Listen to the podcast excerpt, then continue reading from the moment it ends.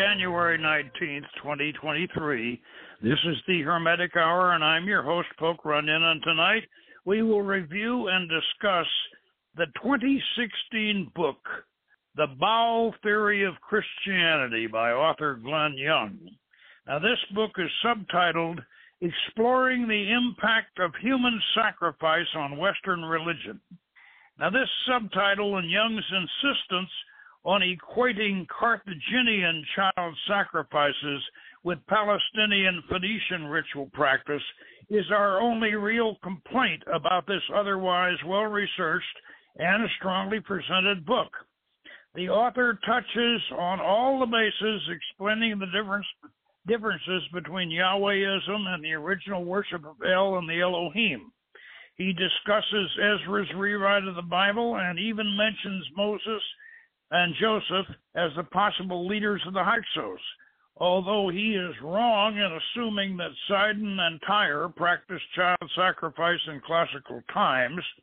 He may be correct in assuming that Carthaginian practices might have influenced the Druids and the Nordics and, and later the witchcraft persecutions.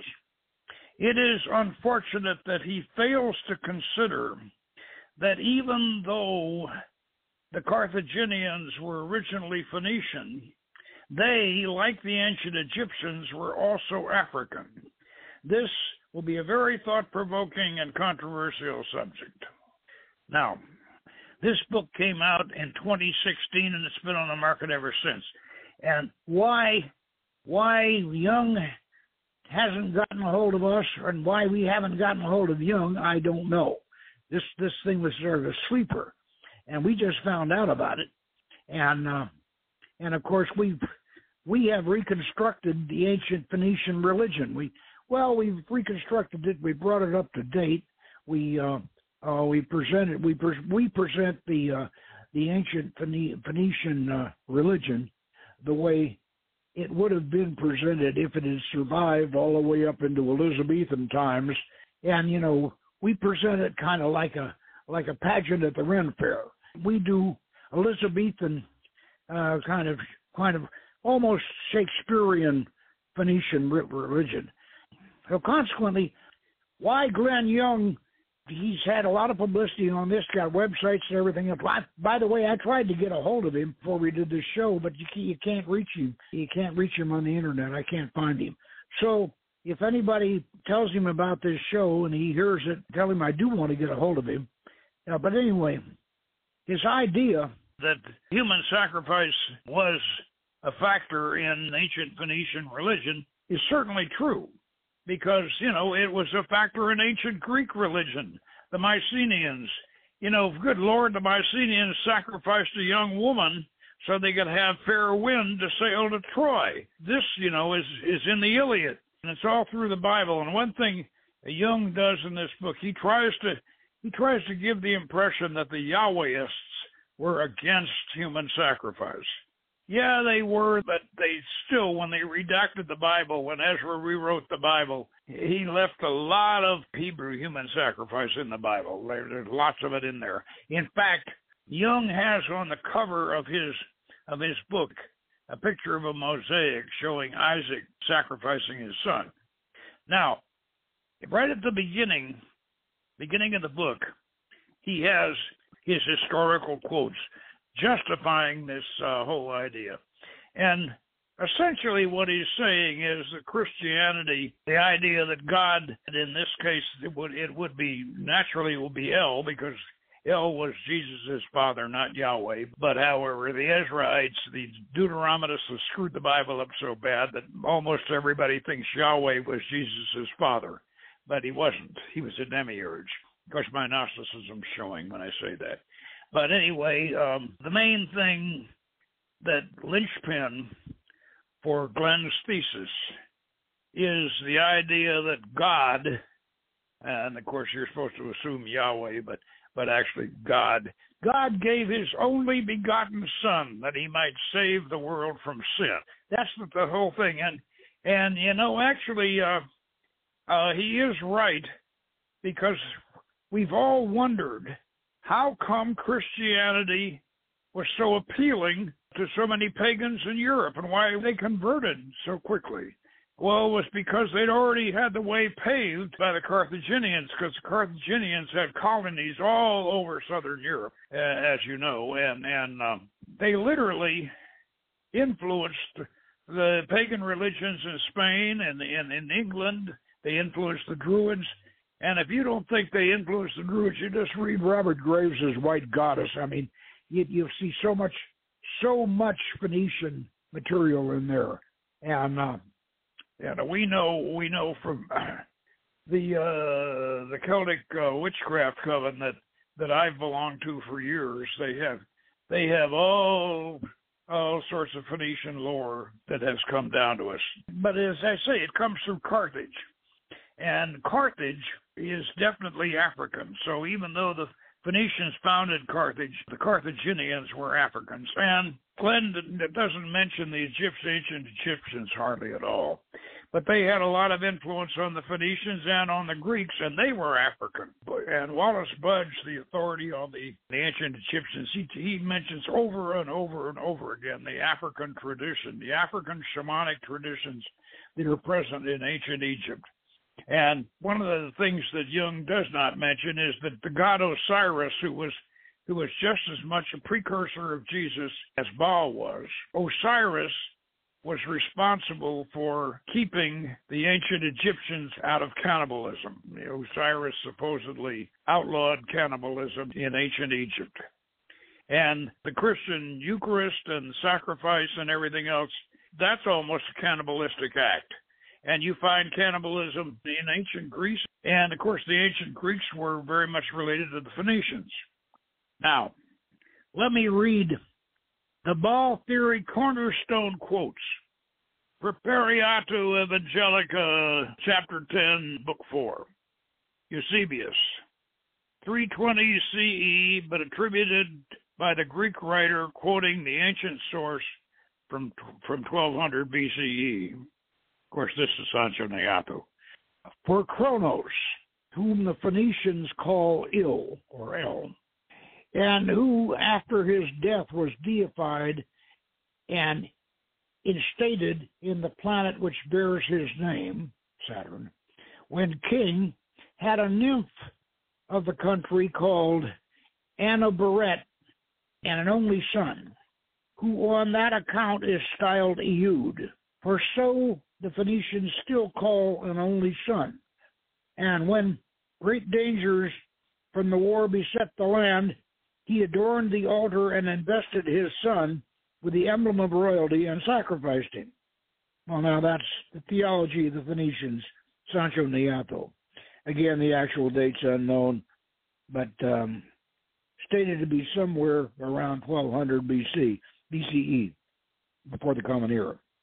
Definitely, it's in circulation in the fourth century of the Common Era. It was the custom among the ancients at times of great calamity, in order to, to prevent the ruin of all, for the rulers of the city or a nation to sacrifice to the avenging deities the most beloved of their children as the price of redemption. They who were devoted to this purpose were offered mystically. And then there's the New Testament Gospel of John, written sometime in the late first mid century CE, Common Era. For God so loved the world that he gave his only begotten Son, that whoever believes in him shall not perish, but have eternal life. For God did not send the Son into the world to judge the world, but that the world might be saved through him. He who believes in him is not judged. He does not believe he has been judged already, because he has not believed in the name of the only begotten Son of God. Now, Mythmaker Paul and the Invention of Christianity by Hyam Maccoby, mid late 20th century writer. The Eucharist implies a sacrifice of Jesus as an atonement for mankind. Such a concept of the death of Jesus cannot be reconciled with any variety of Judaism, for it amounts to the reinstatement of human sacrifice which for Judaism was an anathema, indeed a large part of the Hebrew Bible constitutes a campaign against human sacrifice. That's not true. The implication of the Eucharist that salvation is to be obtained through Jesus' death and the shedding of his blood is thus a radical departure from Judaism and a return to the pagan concepts of atonement. Well, that's his opinion. Okay. And he has another one here from Putting Away Childish Things The Virgin Birth, the Empty Tomb, and Other Fairy Tales by Uta Ranke Heinemann, 20th century writer. One, the Bible is not the Word of God, but the Word of man. That's true. That God does exist in three persons is the imagination of men. Jesus is man and not God. Mary is the mother of Jesus and not the mother of God. God created heaven and earth, and hell is a product of human fantasy, and the devil, original sin, does not exist. And a bloody redemption on the cross is a pagan slaughtering of animals based on a model from the religious Stone Age. And the golden rule, supposedly created by Hillel, is born in Babylon in 110 BCE. He's one of Ezra's gang. Tradition holds that he lived for 120 years. What is hateful to you, do not do to your fellow. This is the whole Torah and the rest of the explanation. Now, the idea we get from the selection of quotes that Young uses is that he's trying to present some sort of a Jewish point of view. Actually, a number of the things he's saying, he's saying that the Ezraites were against human sacrifice. Yeah, they when they rewrote the Bible, they did have that. Now, by the way, Young definitely goes along with the idea that Ezra that Ezra rewrote the Bible. Yeah, a large part of the book deals with that. The fact that Yahweh was a very minor God, and and uh, he doesn't deal with King Solomon at all.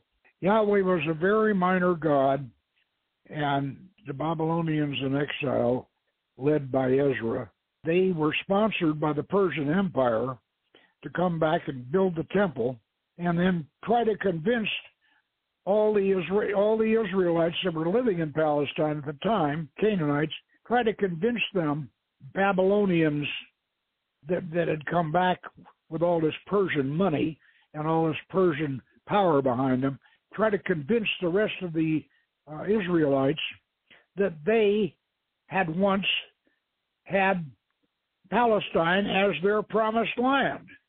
And this whole invasion of Palestine with Joshua and all, you know, Joshua at the Battle of Jericho and all that, that that's all Ezra's propaganda.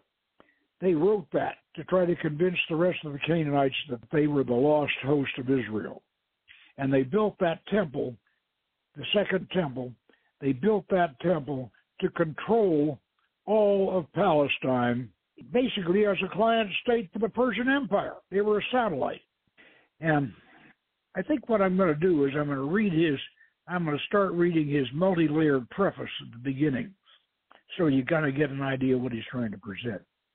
Oh, for a muse of fire that would ascend the brightest heaven of invention, a kingdom for a strange prince of to act, and monarchies to behold the swelling scene. But pardon and gentles all, for 'tis your thoughts that now must deck our kings, carry them here and there, jumping o'er times, turning the accomplishments of many years into an hourglass.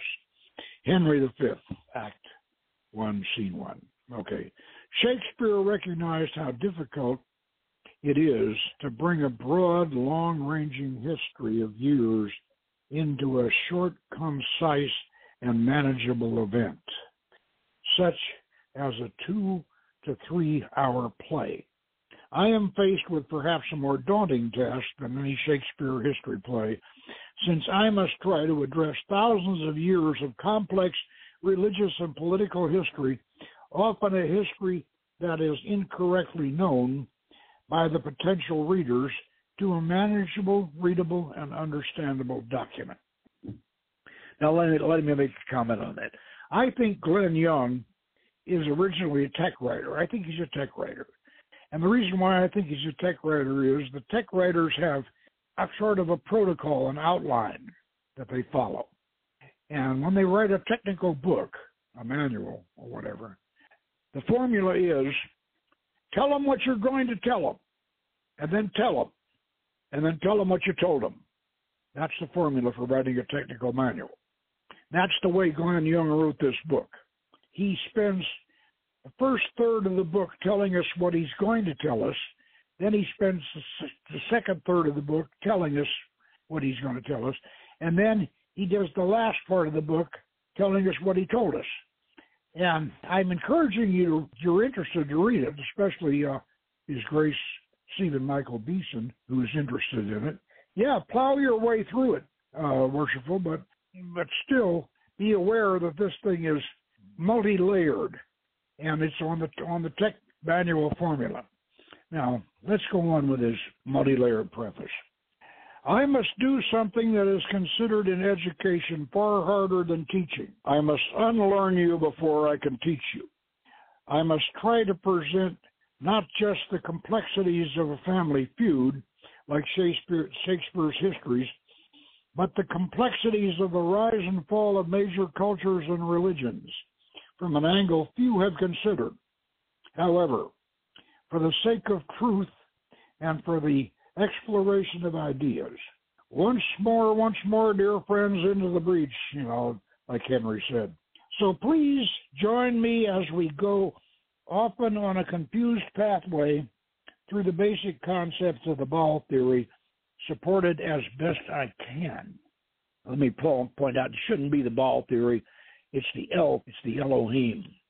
And he doesn't mention the book of Enoch at all, but Enoch is entirely Canaanite. Jumping o'er times, turning the accomplishments of many years, in this case, many, many centuries, into an hourglass, or in this case, in this format of, of a book.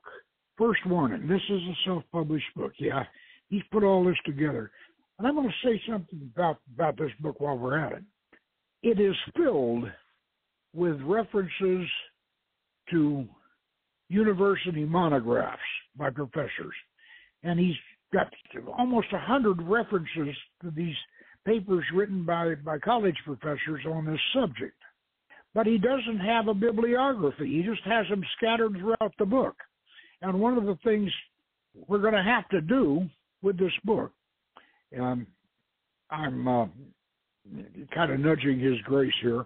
One of the things we're going to have to do is go through and find all these academic references that he has, and we're going to have to make up our own bibliography because these all these these articles that he's talking about, but a lot of them I'd like to read, and I know and I know uh, Michael Beeson would like to read them, and and we'd all like to read them but but he didn't put them in a bibliography. He just scattered them out throughout the book. And as it, and as I say it's self-published, so suppose for that reason we can forgive him. Let me continue with his preface here. First warning: This is a self-published book. It's a great big, great big 400-page paperback, and you can imagine how difficult it is for me to sit here and read it. I put this volume out for consideration after years of effort to try to get it right. I cannot tell you exactly the number of drafts I have tried. Over a number of years, I have attempted many different versions in efforts to provide the story of Baal, Judaism, and Christianity, and child sacrifice in a complete and coherent fashion, in a length that is popular. I simply have lost count of the variations I've developed. I know it, it's a nothing like like the number of efforts Edison made to find the filament needed for the light bulb, but at times I felt almost like that. In addition, I do this effort as a relatively poor writer and, and some somewhat famous dys, dyslexic too, and almost a relatively poor man. Therefore, you will undoubtedly find many errors of grammar, and grammatic and uh, referencing because, for the most part, this is a well edited book with some professional oversight. Please forgive all the technical writing mistakes you find. Of course, not the efforts in facts, but only the the errors of punctuation. So let's skipping over his apologies here. In addition, I am not an academic with lots of young, brilliant students willing to provide the labor for both an index and a complete bibliography. At this point, I will provide no index and will add a an incomplete listing of non-web sources I used and for reference. After all, I am a rel- relatively poor man, and this is a self-published, self-edited book. Okay, now that said, and be aware that it's reading this book is not going to be easy. But those of you who are interested, there's a wealth of information in here that he's gathered and a wealth of references. But um, let me just point out some of the things that he has managed to deal with. And talking about Ezra's rewrite of the Bible, we have been discussing that and extrapolating from that for longer than Young has been uh, working on this book. And why, as I say, why Young wasn't aware here, here he was going on and on and on about, about Phoenician religion, and he didn't realize that there are Phoenician religions that have been resurrected. Ours, and of course, then there's also our colleague Karim El Koussa uh, over in Lebanon, who has written uh, Pythagoras the Mathematician and the Phoenician Kabbalah. I haven't gotten a hold of Karim about this book yet, but I certainly am going to inform him of it and, and make sure he gets a copy of it to look at it. And because this idea that in classical times, the Phoenicians over on the Levantine coast, that's Sidon and Tyre, that they were still practicing child sacrifices. There's only one factual reference that he has to this, and that he does not back it up and he doesn't cite the source or anything. He just says that Alexander, Alexander the Great, after he vanquished the Phoenicians, that he forbade, and of course the Macedonian took over the whole area after that, that he forbade human sacrifice, that he outlawed it. Now, this sounds very, very good and very, very, very solid, but there's no reference to this quote no reference to it. And let me point out that Alexander, Alexander destroyed Tyre and crucified over 5,000 Phoenicians in Tyre, crucified them, and destroyed the whole city, and sold all the rest of the people into slavery. So who is he to be outlawing child sacrifice? I don't think he ever did. And the reason why, you know, you, you kind of want to ask the question, why did Alexander do this? Well, Alexander, he knew the Phoenicians were very, very important to Greek mythology and that they were one of the sources of Greek mythology. And and he he, he knew he knew he knew that you know he had he'd been a a student of Aristotle himself, and Aristotle knew that Pythagoras, the great father of Greek philosophy, that Pythagoras was a Phoenician. And so Alexander the Great came marching down past Tyre, which is a city on an island. It's a fortified island. And he halted his army beside, uh, across from Tyre, and he sent a message to the priests in, on Tyre. He said, I would like to come across and make a sacrifice in your temple to Melkart, who we worship as Hercules, that shows you how the connection between the Greeks and the Phoenicians. That's where Hercules came from, and that's where Aphrodite came from, from the Phoenicians. The Phoenicians had the temple in Tyre, the temple to Baal Melkart. That was the lord of the city, because all Baal means, and Glenn does point this out, all Baal, the word Baal means, Baal, all it means is Lord. It means Lord in Aramaic or Phoenician or Hebrew. In fact, they still call a Kabbalistic rabbi who was considered a, a real expert is referred to as a Baal Shem Tov, a Lord of the name. And so Baal is just a word. It, it, it just means Lord. And it could mean divine Lord or, or a or a feudal Lord or a political Lord. It could mean it, it just means Lord. The over God of the Phoenicians, of course, and the original God of the Bible was, and, and Jesus' father was El. Elohim, and that was the plural, and they were the angels. When Ezra uh, rewrote Genesis, he was very sloppy. They they try to make make it out that that uh, Yahweh is ruling over the Garden of Eden and all that. That's not true. That was that was hell. Anyway, back to Alexander. Alexander said, "I want to make a sacrifice. I want to sacrifice to Baal Melkart, whom we worship as Hercules." Actually, what he really wanted to do was he wanted to get inside that temple because in the temple they had the whole zodiac, the circle of the beasts, and before Alexander arrived, it was the age of Taurus, and the zodiac began at Taurus. And after Alexander destroyed the temple and Tyre, that's when the age of Aries began.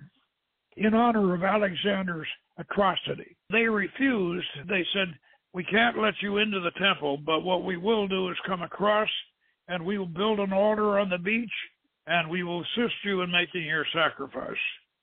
And Alexander was so insulted, at least he so claims, that he built a causeway, a bridge, literally another island, like a peninsula. He built a causeway across the Tyre, marched his army over there and slaughtered everybody, and, and crucified 5,000 of them and sold the rest of them into slavery. So I don't think that he pronounced anything about child sacrifice. If that's the case, show me your source on that, Glenn. I really would like to see it. But you may ask, why did Alexander hate the Phoenicians so much? Why would he do something like this? Well, they had so much to do with Greek culture, and so many Greek philosophers were connected with them. Why would Alexander do this? Well, the reason was that the Phoenicians supplied Xerxes with ships to invade Greece. Remember Thermopylae and when the Spartans rallied the Greeks to expel the Persians? Well, that was an invasion which the Phoenicians cooperated with the Persians. And this is why the Greeks hated the Phoenicians at that point. And that's why Alexander did this terrible thing that he did. Now, let me point something out about Christianity and the cross. The cross as a symbol of Christianity.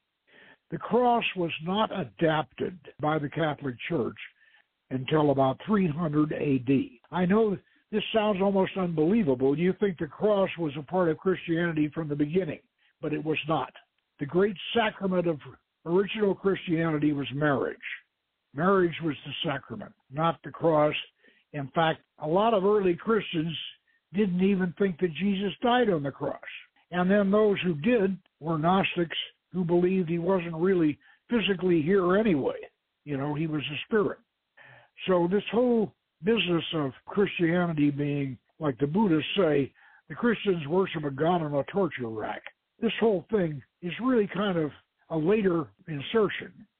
Anyway, as we get further on into the book, we get more and more of his uh, backing up the idea that Ezra rewrote the Bible. I know that this is a very controversial subject, but the evidence for it is overwhelming. For instance, King Solomon, when we originally started writing about King Solomon and started practicing Solomonic magic, we were of the opinion that Solomon was a king who was torn between two gods. He was torn between the gods of the Canaanites, the Phoenicians, El and Baal and Astarte, and Yahweh. We assumed that uh, that he was trying to walk a tightrope between these two religions. That's what we assumed, and that's the way the Bible is written. But that's Ezra's rewrite. There was no Yahweh presence in Canaan, in Palestine, at the, at the time of Solomon. If he existed, King Solomon was an El worshiping, Baal worshiping, Astarte worshiping pagan. That's who he was. We simply cannot overemphasize the importance of Ezra's rewrite. Also, there's another thing about the original Canaanites that Glenn does touch on, and that is the whole Moses story. Now, if you take the Egyptian version of the Exodus, it's entirely different than the, the Bible version of the Exodus. According to the Egyptians, the so called Hebrews were actually the remnants of the Hyksos. And the Hyksos had been a Canaanite warrior tribe that had invaded Egypt and actually conquered Egypt. And for 400 years, these shepherd kings, uh, who we suspect were the original Hebrews, these shepherd kings lorded it over the Egyptians. They killed the Egyptian sacred animals. They treated the Egyptians like dirt. The Egyptians hated them. They were overlords. And finally, the Egyptian people rose up against the Hyksos and overthrew them and pushed them all up into into what we the Bible calls the land of Goshen. Land of Goshen, my grandmother used to say. Anyway, uh, Moses, according to the Egyptians, Moses was a priest of Osiris. It was a Hyksos, and he gathered together all of these uh, remnants of the Hyksos that they had finally overthrown. They weren't slaves; they were a, they were a disenfranchised warrior class that had been charged, but they were thrown out. The Egyptians had a revolution and threw them out, and the Egyptians got the Ethiopian army to come and help them, and they drove these Hyksos out of Egypt across the Red Sea. They drove them out. And if any Egyptian chariots were lost in the tide wash in the Red Sea, well, maybe they were, but the, the, the Egyptians don't mention that at all. They just mentioned that they drove Moses and his group of people. And by the way, not only did they drive out all the Hyksos, but they drove out all the lepers and all the undesirables uh, in Egypt were forced out along with the remnants of the Hyksos. And quite probably they were that remnant that eventually came back to Canaan. But they certainly, there's no evidence that they they knocked down the walls of Jericho or they burned down Ai or anything like that. There's no evidence of Jacob Joshua's or his his conquest. No evidence at all.